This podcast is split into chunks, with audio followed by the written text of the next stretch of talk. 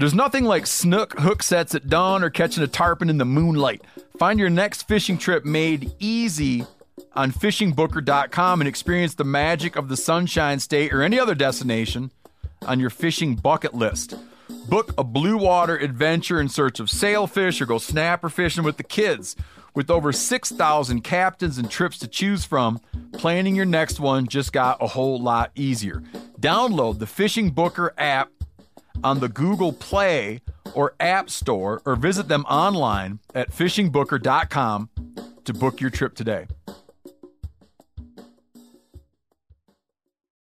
Outdoor adventure won't wait for engine problems. Things like hard starts, rough performance, and lost fuel economy are often caused by fuel gum and varnish buildup. Seafoam can help your engine run better and last longer. Simply pour a can in your gas tank. Hunters and anglers rely on Seafoam to keep their engines running the way it should the entire season. Pick up a can of Seafoam today at your local auto parts store or visit seafoamworks.com to learn more.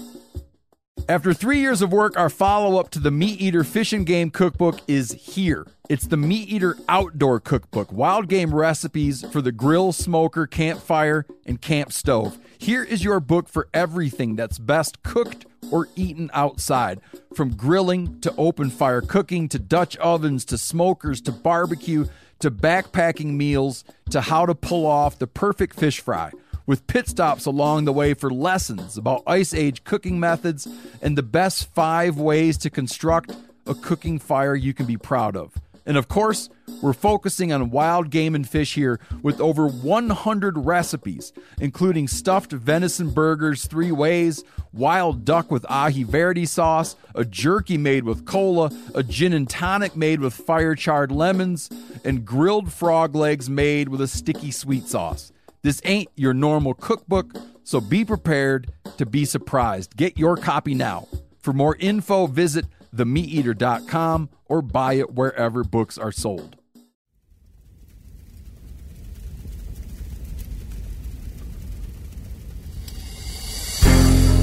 As a guide and hunter, I've spent thousands of days in the field. This show is about translating my hard won experiences into tips and tactics that'll get you closer to your ultimate goal success in the field. I'm Remy Warren. This is Cutting the Distance.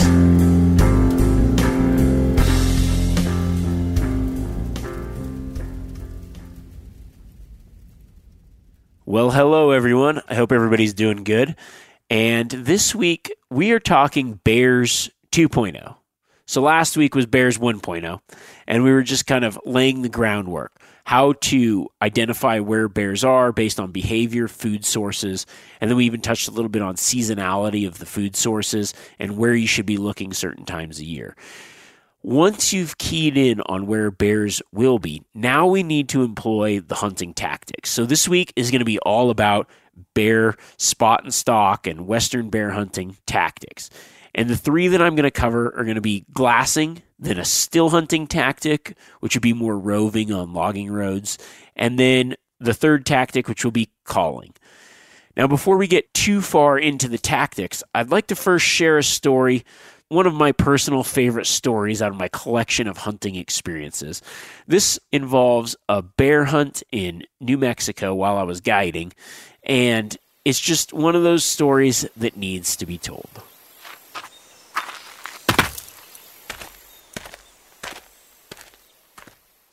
This story takes place in the mountains of northern New Mexico. Now, I used to guide down there for an outfitter, and is primarily elk hunts, but the hunters every once in a while would have a bear tag in their pocket as well. This year in particular was just a crazy year for acorn growth. There's all these scrub oaks, just I would say like head high, super thick oak brush. And for some reason this year, every oak tree had just thousands of acorns, whether it was a uh, the right combinations of spring and dry summer and weather before this time, whatever. This particular September, there was just acorns everywhere. And because of it, it really drew the bears out of the pine forests in the surrounding areas. And we were seeing and encountering quite a few bears. So the, the food source was there, just everywhere, acorns on the ground. And because of it, we were seeing more bears than we'd ever seen in years past. On this particular hunt, we were primarily focusing on elk, but it's just kind of hot in a, a really hot, dry September and the elk activity, the rutting activity was pretty slow. So in the middle of the day, I just figured we're going to go walk around and maybe try to find some elk sign, maybe throw out some bugles, whatever. It's just it was just getting pretty slow. And my hunter happened to have a bear tag as well because we, we'd been seeing so many bears. So we're working in this uh, particular area, and I think this was actually the same hunt. I told a story earlier in a different podcast about the elk almost stepping on me. This is in that same area. So there's to to paint a picture, there's this big open meadow. So there's these big slopes that go up the mountain. And then there's these big drop off canyons on one side. So there's a big canyon that drops off and in between the meadows it's these big pine forests open meadow going up, maybe uh, some aspens mixed in, and then it drops off into this canyon on the other side. And in the lower parts and on the drier sides of the hill, so all the north faces, normally, you know, a lot of places north faces would be meadows. In this particular area, seemed like most of the north faces were like really choked thick with this oak brush so on this particular day where I'm walking through the the the pine stuff where the wind was coming down the mountain so we're working the morning up and we end up at the top of the hill and we've got this kind of overlook over this valley and we just start working the pine edge around and I look and I start seeing a lot of bear sign here. So I kind of investigate the bear sign and I look and go, okay, there's like bear scat everywhere in this one particular area. And I think, okay, I, I kind of analyze it, and there's just acorns in it. I'm thinking to myself, there's only one real spot on this particular mountain up high here that has acorns. So I get my hunter. I'm like, hey, let's go see if we can try to find a bear. He's like, okay, cool. So we we walk up and there's this perfect overlook. It's just it comes out of the pine forest and it's just this like perfect rock rim, maybe a a 10 foot drop off the rocks and it's surrounded by pines and it's just this thick oak brush coming right up to that from there. And I'm like, okay, out of everywhere, this is where this bear's got to be living. I mean, it's it's got the right habitat. It's within a good range of where we're at. It's just thick in there. There's a ton of acorns this has got to be the spot. So it's the middle of the day, and I tell my hunter, I'm like, all right, I'm gonna bust out my call. I've got, I just carry this this jackrabbit and distress call with me. And I'm like, we're gonna we're gonna call this bear in. And the wind was perfect. It was coming up from the bottom. Everything was just set right. We could see all around us, and I'm like, ah, this is good. So I tell my hunter, I'm like, all right, you go and set up by this this big pine where you can see down. I was about ten yards away and I'm just going to sit here and call. And I give him specific instructions. I've called plenty of bears. It takes a long time for a bear to get active and decide to come in. So I'm like, it's going to be a minimum of 45 minutes, and we won't leave until after an hour. So I'm going to be calling constant for 40, at least 45 minutes to an hour. He's like, okay. So I get over in my spot, start wrenching on the call. I mean, it's just like I'll do one of these stands calling for bears maybe every few days because it just it's it's just taxing to just blow on this call as loud and as long and as hard as I can for an hour. So I just get going and you can just hear it echoing down the canyon. It's perfect. All of a sudden, it starts attracting the birds, which is just like first step. Okay, it's working. Here come some magpies. And about 10 minutes in, magpies are landing on all the trees around us, and I keep. About 20 minutes in, I am just taxed. I'm like, oh gosh, here we go. And I can see my hunter is just kind of like, I'm like, okay, have an arrow on, be ready. You know, he's looking like, okay, nothing's happening. I'm like, just wait, giving him the hand signals, like, it's okay, you know, be ready. So he's sitting there. I keep wrenching on the call. All of a sudden, the crows start circling. I'm like, well, stuff thinks that this is, this is a good setup, and it just feels good. I know this is going to happen. So we're about, I would say, 45 minutes into it, and I kind of, I give him like the thumbs up. Like we've hit the the mark now where bears should be coming in. We're just gonna keep an eye out. And for some reason, I think he just got impatient. It's like, this is just not working. So he puts his arrow back in his quiver and walks over to me. And I look at him and he's like, I think your call's broken. And I'm like, what? And he's like, yeah, it's not working. I'm like, okay, yeah, but I told you it's going to take like, even if it doesn't work, like this is now, we're in the, the time zone. Like if a bear is going to come in, he's going to come in from now into the next 10 minutes. So I'm thinking, I'm like, what? Okay. And as soon as he said his back is now to the downhill side and he's facing me, he's like, you you know, just talking to me like your call's not working. Like I, I he's like, I don't think this is going to happen. And I was like, what do you mean it's not working? He's like, huh? As soon as he said it wasn't working, a bear stepped out like 30 yards below him. Well, what about that bear right there? And he thinks I'm joking he turns around and just locks eyes with this bear. And the bear's like 30 yards. It's below us. It has no, like, it can't see us the way that the angle is. And he starts shaking and he gets down and rat, like rattling around, gets an arrow on, on his string. It was like from zero of, oh, this call's not working to all of a sudden me nonchalantly saying, oh, what about that bear right there? And of course, bear right there. So I range the bear 30 yards he gets drawn back, and I can see he's it's just like the nerves I think got the best of him from the surprise of thinking that there's no bears to now here's a bear 30 yards away. He draws back and shoots. I know the arrow hit the ground somewhere way away from the bear. I think between the adrenaline and the shaking and the surprise, that bear wheeled around and ran straight back into the oak brush that he came from, never to be seen again.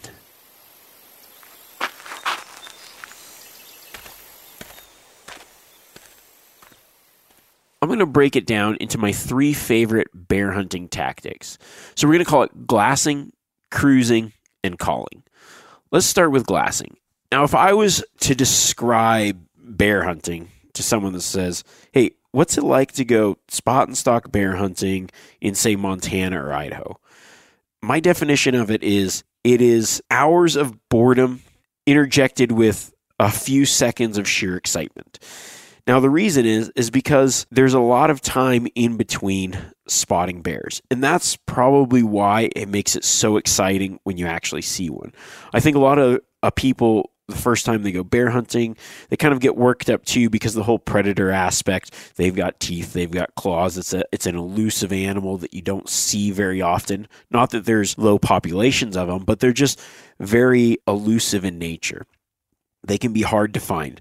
And there can be a lot of time in between spotting. So when you actually do spot one it's like oh crap there's one.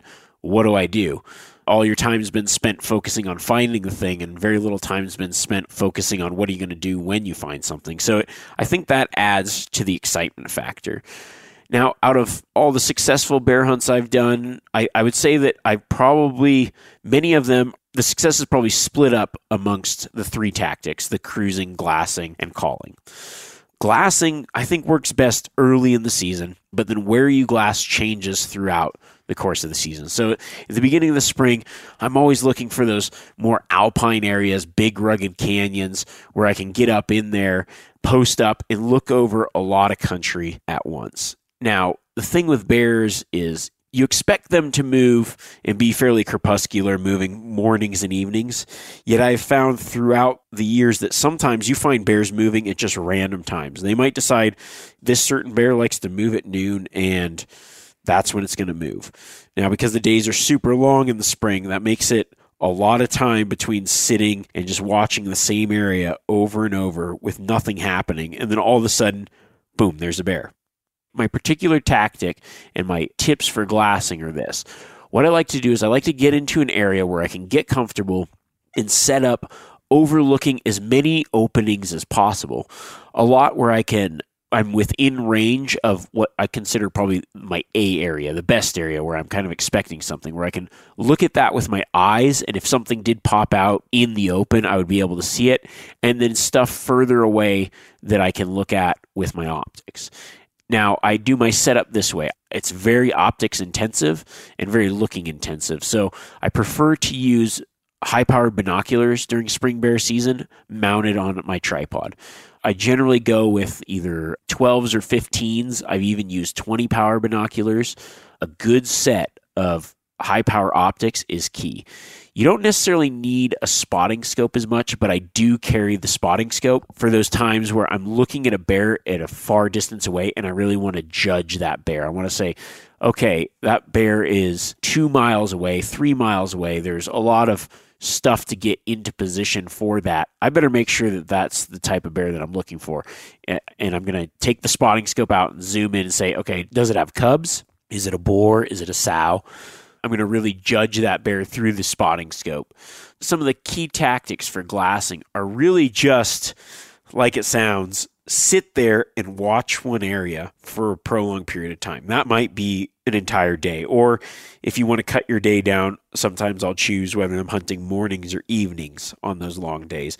And I'll go early, I'll get set up in my position for the sun to come up, glassing, and then I glass until, say, 2 or 3 p.m or if I'm just hunting evenings, maybe I'll start at noon and then glass until dark, which is that time of year could be 10, 30, 11 and walk out and whatever. Because by the time you get back to camp and eat, it's just a long day. I've done those all day glasses and it's just mentally beats you up. So I found that for me personally, I just like to pick now a morning or an evening and just hunt half the day really hard but if I've got the time and I'm in the backcountry and camping, whatever, I'll probably just glass as much as I can. But you want to be set up in an area where you just you're overlooking the same stuff and you really get a sense of what is in front of you. Now you'll notice there's things that'll start looking like bears and you'll be glassing and then you'll start to really understand and kind of memorize okay that I already looked at that I didn't look at that so when something pops out it catches your attention immediately and that's what I do. I just sit there, get comfortable, have your snacks, your whatever, and just look. The longer you're looking, the more likely you are to spot something. And it sounds like, yeah, that's a no brainer. But there, there's so many times where I've been sitting there and I go, okay, there's nothing here, and then all of a sudden a bear pops out, and 15 minutes later another bear. I've I've been in one spot seen four bears when previously I thought I sat here long enough that I would have seen something, and there's nothing here. I've seen it all, and all of a sudden something pops out. The key is to just find those areas, like we talked about in the last podcast, and then just know that, okay, they're here. This is a good area. Now I'm going to sit here and play the waiting game. How long is too long to wait? Well, if you've gone a couple days and haven't seen anything, maybe it's time to move spots or check a new area.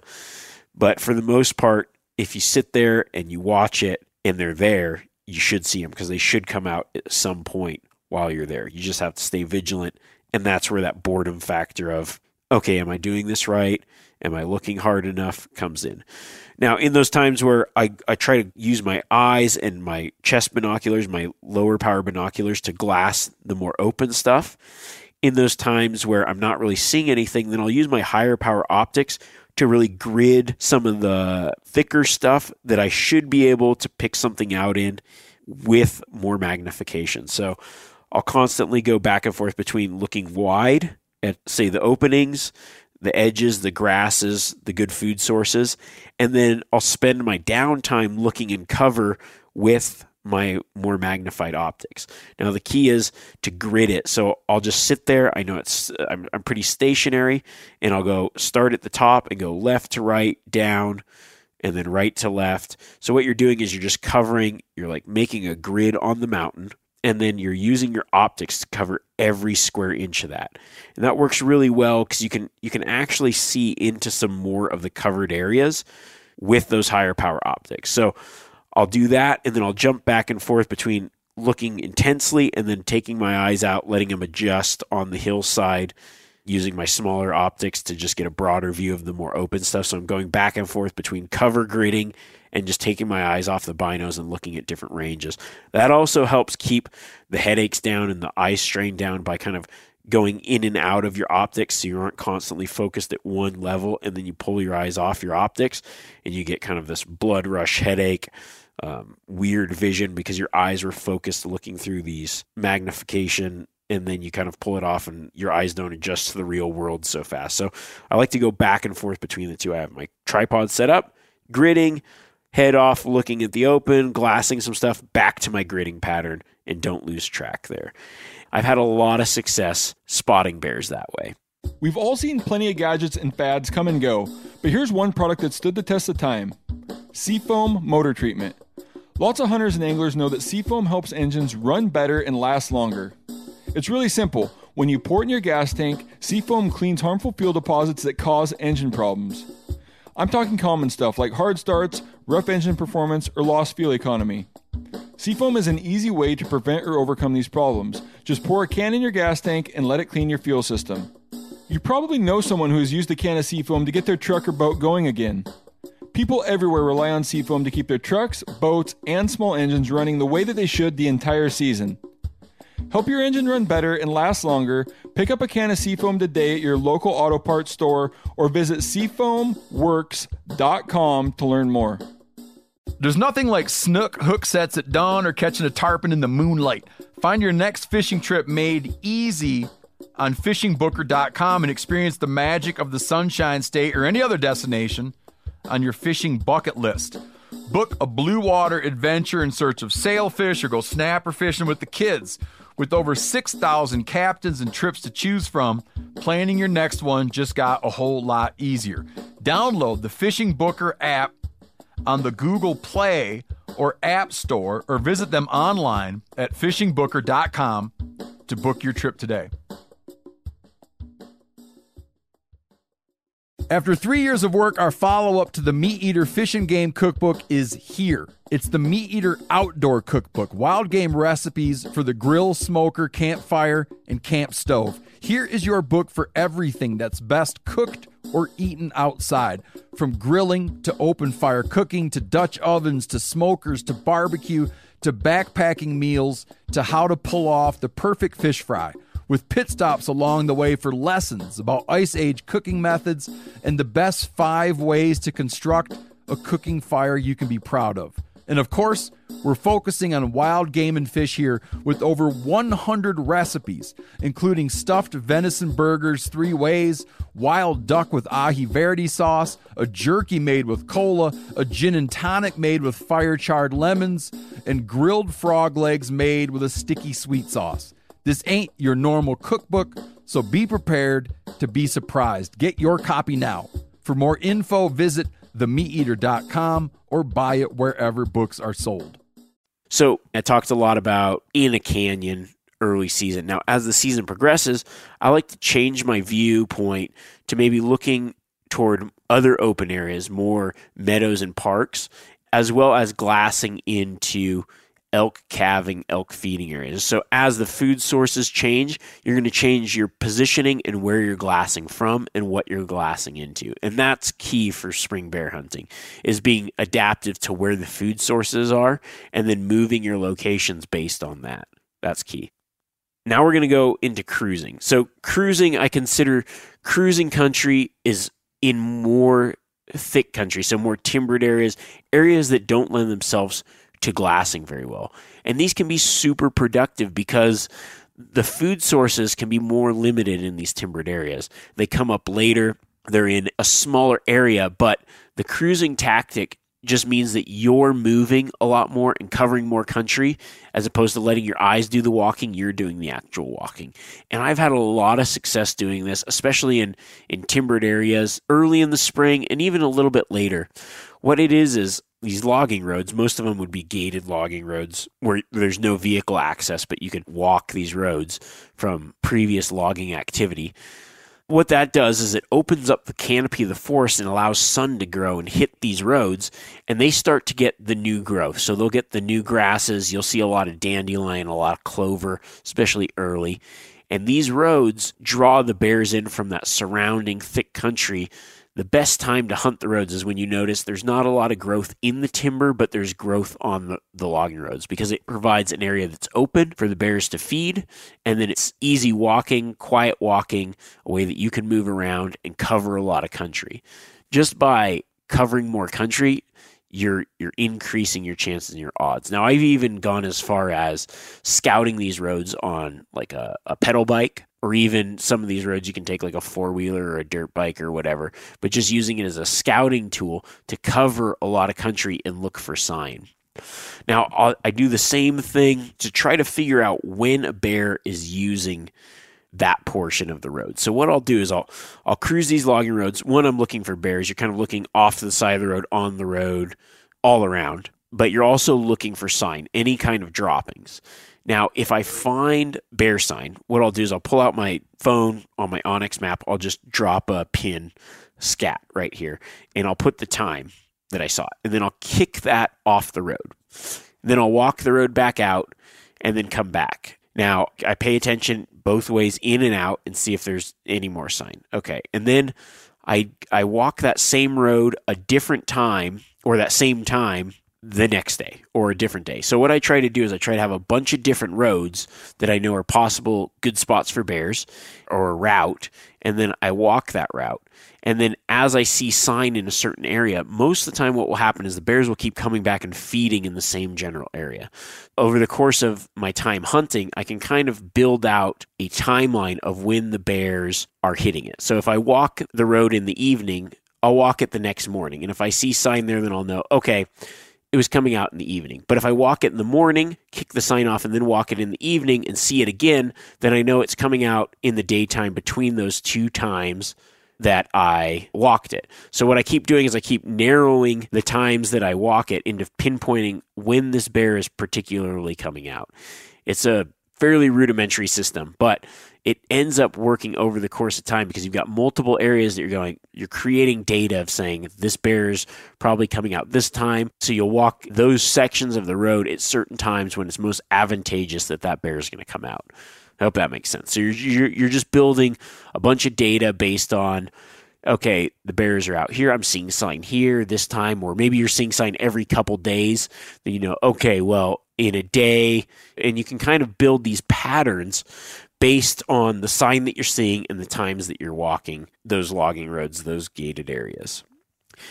Now, the key to the cruising method is you have to have the wind right. So you have to find places that have the wind right, have the grass and feed, and you're going to be able to be more successful. If you're walking a section where the wind's wrong, it's essentially pointless because they could be right there, but bears have such a good sense of smell. Their sight, they don't really pay much attention to. Sound, they don't really care about. But if they catch your wind, it's all over. So the key to the cruising technique is you have to have the wind right. Now you can also go a more shotgun approach to the cruising where maybe you aren't seeing sign but you've got the food source, you've got the wind right just continue cruising and keeping on a lot of different roads that have all the right things, sooner or later you will bump into what you're looking for. Now, it doesn't seem as predictable as maybe some of the other methods like glassing, where you go, okay, I'm, I'm sitting here, I'm actively looking it seems it feels kind of random. But what you'll notice is over the years and the time of doing it you'll find certain roads during certain times that attract the bears. And what you need to do is you need to kind of make note of that because as we talked about in the first one bears are very predictable and patternable. It's just on a larger scale. So once you understand which roads they like which areas they're going to and and maybe not necessarily the time of year but what's going on on that road. Over the years I, I take notes on okay, I walked here, I saw a bear here, what was going on? Okay, the grass was this tall, here's what it looked like in the forest around it. Uh, was there any calving activity? Was there any of this? Was there, and what's going on in this area at that time? And then replicating that each and every time you go out. Because the more you hone in on the spots and the places and the things that they like, the more likely you are going to be to intersect their paths. And that's all it is. Is bear hunting a lot of times is just like spending time to where your persistence intersects with their pattern. And that's the key to a lot of this as far as spring and spot and stalk bear hunting goes. Now, another tactic and we did touch on it last week a little bit along with this cruising is if you start to find like a, a really grassy patch and you say okay there's bear sign here there's a lot of uh, tracks there's a lot of sign maybe it's a, a wallow or something that you find along the way of cruising you can also if it's legal in the state that you're hunting put up a trail camera and see and try to gain a, a sense of a pattern of where that bear is eating and then hunt that. I've had a lot of friends that have, have walked roads and they keep finding, say, a, a green grassy patch that has a lot of sign. Well, the bears are going to keep coming back to that. Maybe it's got some good clover, some good dandelion, and it's just the sun hits it right, the snow melted off just right, and that's that's its food source for right now. While that's happening, if you find a place that has a lot of sign, don't be afraid to just set up and wait. I've been very successful just cruising logging roads and finding the spot like, okay, this grassy bend is the best one. It always has sign in it. I'm just going to sit here and wait. And almost like you would set up a tree stand, set up a blind. I don't really do a tree stand, but I would set up like a makeshift ground blind, tuck in, get the wind right, and just wait and watch that that spot. Because that's the spot where they're preferred feeding and they're going to keep coming back to. And that's all just based on the knowledge that you've gained by cruising and covering a lot of country. Now, the third tactic is going to be calling. Now, I think calling works great in both the spring and the fall. In the spring, I find it pretty effective, especially in elk calving and deer fawning areas. Now, I will focus in on those areas later in the spring season, and I use a combination of the methods. So I'll, I'll glass those areas. I might change my glassing pattern to a calving area. I'll also, a lot of times, elk will calve in, in maybe say cleared timber or some more timbered pockets where there's good grass, a lot of cover for the fawns to survive. So cruising through those areas can be super effective, but also calling in those areas can be effective. It's because bears will mostly use their nose to suss out food, but every once in a while they'll key into those audio cues of, oh, there's a free snack over here. So here's the deal with bear calling. I have done it pretty extensively and had quite a bit of success with it. But there are a few things that you need to understand when you're getting started. Bears are very strange responding to a call, whereas a lot, if you're used to other predator calling or what have you, bears, I've actually called to bears that I've seen just out, say, quarter mile away or whatever, and start calling, calling, calling. And the technique of calling a bear is you pretty much have to blow as loud and as long and as constant on the call as you can for as long as you can. It's very strange, but for some reason I've I've seen bears where they're they're just feeding, they're doing their thing, you start blowing on the call. You'll blow on the call for 30, 45 minutes and nothing, and then all of a sudden the bear will whip its head up and run in. I don't know why it's just like maybe it's something in their head that like oh, if i hear that long enough then it's worth going over there. I don't really know the explanation why but that just seems to be the successful tactic to calling bears. Very rarely have i had a bear just come in right off the bat. It's mostly calling calling calling calling calling calling calling and then they just decide to come in quick after that. At least the ones that i've observed with my eyes while calling to them. And i'm pretty sure it's the same in any scenario the other thing you have to really consider when calling to bears is, uh, I mean, it's it's fairly difficult to blow on a mouth call for that long, that many times. So you really have to pick your setup correctly. So you want to pick a setup in an area that you know is very likely to hold bears, and that can be kind of how that story played out, where you find sign and okay, what's in the sign? What is the bear eating? What where's an area that has that type of food source, and then get close to that area, get the wind right, and start calling. They're probably going to be hanging out in thicker stuff during the middle of the day. I've actually had some pretty good success calling bears in the middle of the day. And maybe that translates into why it takes so long too. Maybe they're just kind of hanging out, chilling, laying down, taking it easy, and then they hear something and think, okay, well, that's worth going and checking out.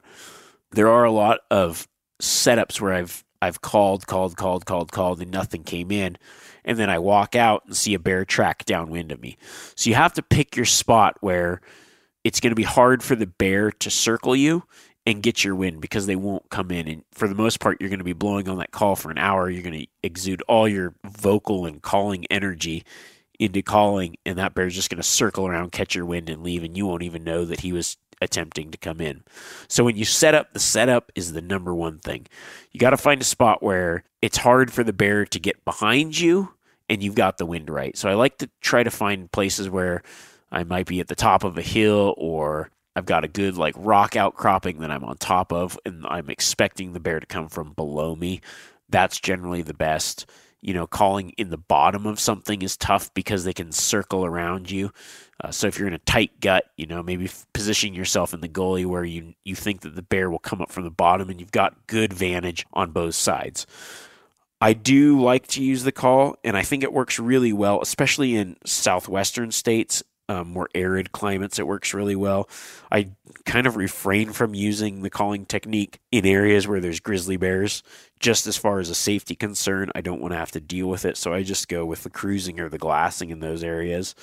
But if you're in a spot where there's no grizzlies, um, you've got a good setup, and you know that there's bears close by, calling can be super effective. The other key is just after you've got the setup right, being consistent with the call, long, loud, keep it going, keep it going, keep it going until you pretty much can't go anymore. You're going to find that the most successful calling is going to be when you're within, I would say, 800 yards or so of probably where that bear's at. So you really have to pick your spot precise the first time because you're gonna you're gonna run out of energy to do this multiple times. I mean, the idea of oh yeah, I'll just go calling bears is great. It makes stand after stand after stand, but most states don't allow electronic calls, and the actual act of blowing on a predator call for that long, that many times is exhausting. So you really have to pick the scenario right. And I do find that in the springtime, picking a scenario where you're near a calving area, or say you've glassed and you saw a bear in this elk calving area, sniffing around in that area, going and setting up in those kind of scenarios, you're going to have a lot more success than if you just start blind calling in the woods. So you really want to pinpoint your calling setup and then call long and hard and loud, and you will be surprised at how successful it can be. Also, as a note to the calling, you just got to watch your six. I mean, you can't treat it as oh, I'm just going to start calling here because a bear's coming in expecting a meal and they can be aggressive predators. So you should have your gun loaded. You should be ready. You should be watching and paying attention and also have something against your back so they can't sneak up on you. I don't know how many times I've called, called, called, called, called, think nothing's there, turn and look and there's a bear 10, 12 feet away. I mean, I've had bears walk up right there. I actually had one one time I was calling set up, had a big rock behind me and I kind of hear a little bit of rustling, and maybe six, seven feet away is this bear standing on its hind legs looking down at me. I mean, they walk in so silent, so quiet. So you just really have to be on edge, paying attention, and really, you know, be smart about calling. Although black bears tend to not be aggressive, there is always that off chance that you could do something stupid and have one become aggressive, especially if it's got cubs and comes in or whatever. I'm sure at this point, with everything going on, a lot of you are feeling pretty cooped up right now. I know I definitely am. I actually somehow got sick while pretty much avoiding everybody, so I don't even know what's going on. But um, yeah, you're just kind of ready to get out and do some hunting. But I really hope that uh, this bear hunting episodes, this two part deal, helped a few people out because I did get a ton of questions about it. And I thought, okay, this would be a good thing to take a little bit of time and talk about. Now, if there's something that you didn't understand or I don't know, maybe you want more information, more specifics on, you know, feel free to shoot me an email at remi at themeateater.com, uh, at Remi Warren on Instagram uh, probably the emails you know we, we do a lot for the podcast and then as well as the instagram i kind of take from both so next week we're going to do another q&a so if you got any other questions on spring stuff whatever hunting tactics shoot me messages this week and we'll try to get as many answered as we can next week label it if it's like a hunting tip that you want to know, maybe a gear stuff. We'll do some gear stuff in the subject. Just let me know, kind of break it down into category. We also had a little category we called life advice or whatever, any kind of just random questions that might be fun or funny to answer. Those are cool too. So reach out, shoot me some messages. Also, while we're all quarantined and everybody's kind of like in this weird holding pattern and we're whatever, we don't know what's going on if there's people that you know that might enjoy this podcast, share it with them. If you listen and you don't subscribe, please just click the subscribe button or the follow button on whatever kind of podcast app you listen to. We appreciate that. And if you haven't given us a review or a rating and you like the content that's getting pumped out, please uh, jump on there and do that. I, I honestly really appreciate all the messages and the responses and the ratings and all that stuff. That that means a lot to me. So it keeps me excited to do it, and I just uh, hope that honestly you get something out of it. Everybody that listens gets gets something, and maybe you aren't a guy that's going to go bear hunting this spring. that's okay. You can take some of these tactics into other types of hunts, and hopefully some of the stories are entertaining as well. But if there's things you want to know about, shoot me some ideas, some questions, whatever. We're going to answer some questions next week.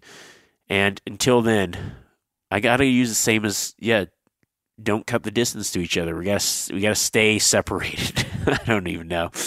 Crazy times, friends, crazy times. But we're to get through it and we're to have some pretty awesome, exciting outdoor adventures in the months to come. Catch you later.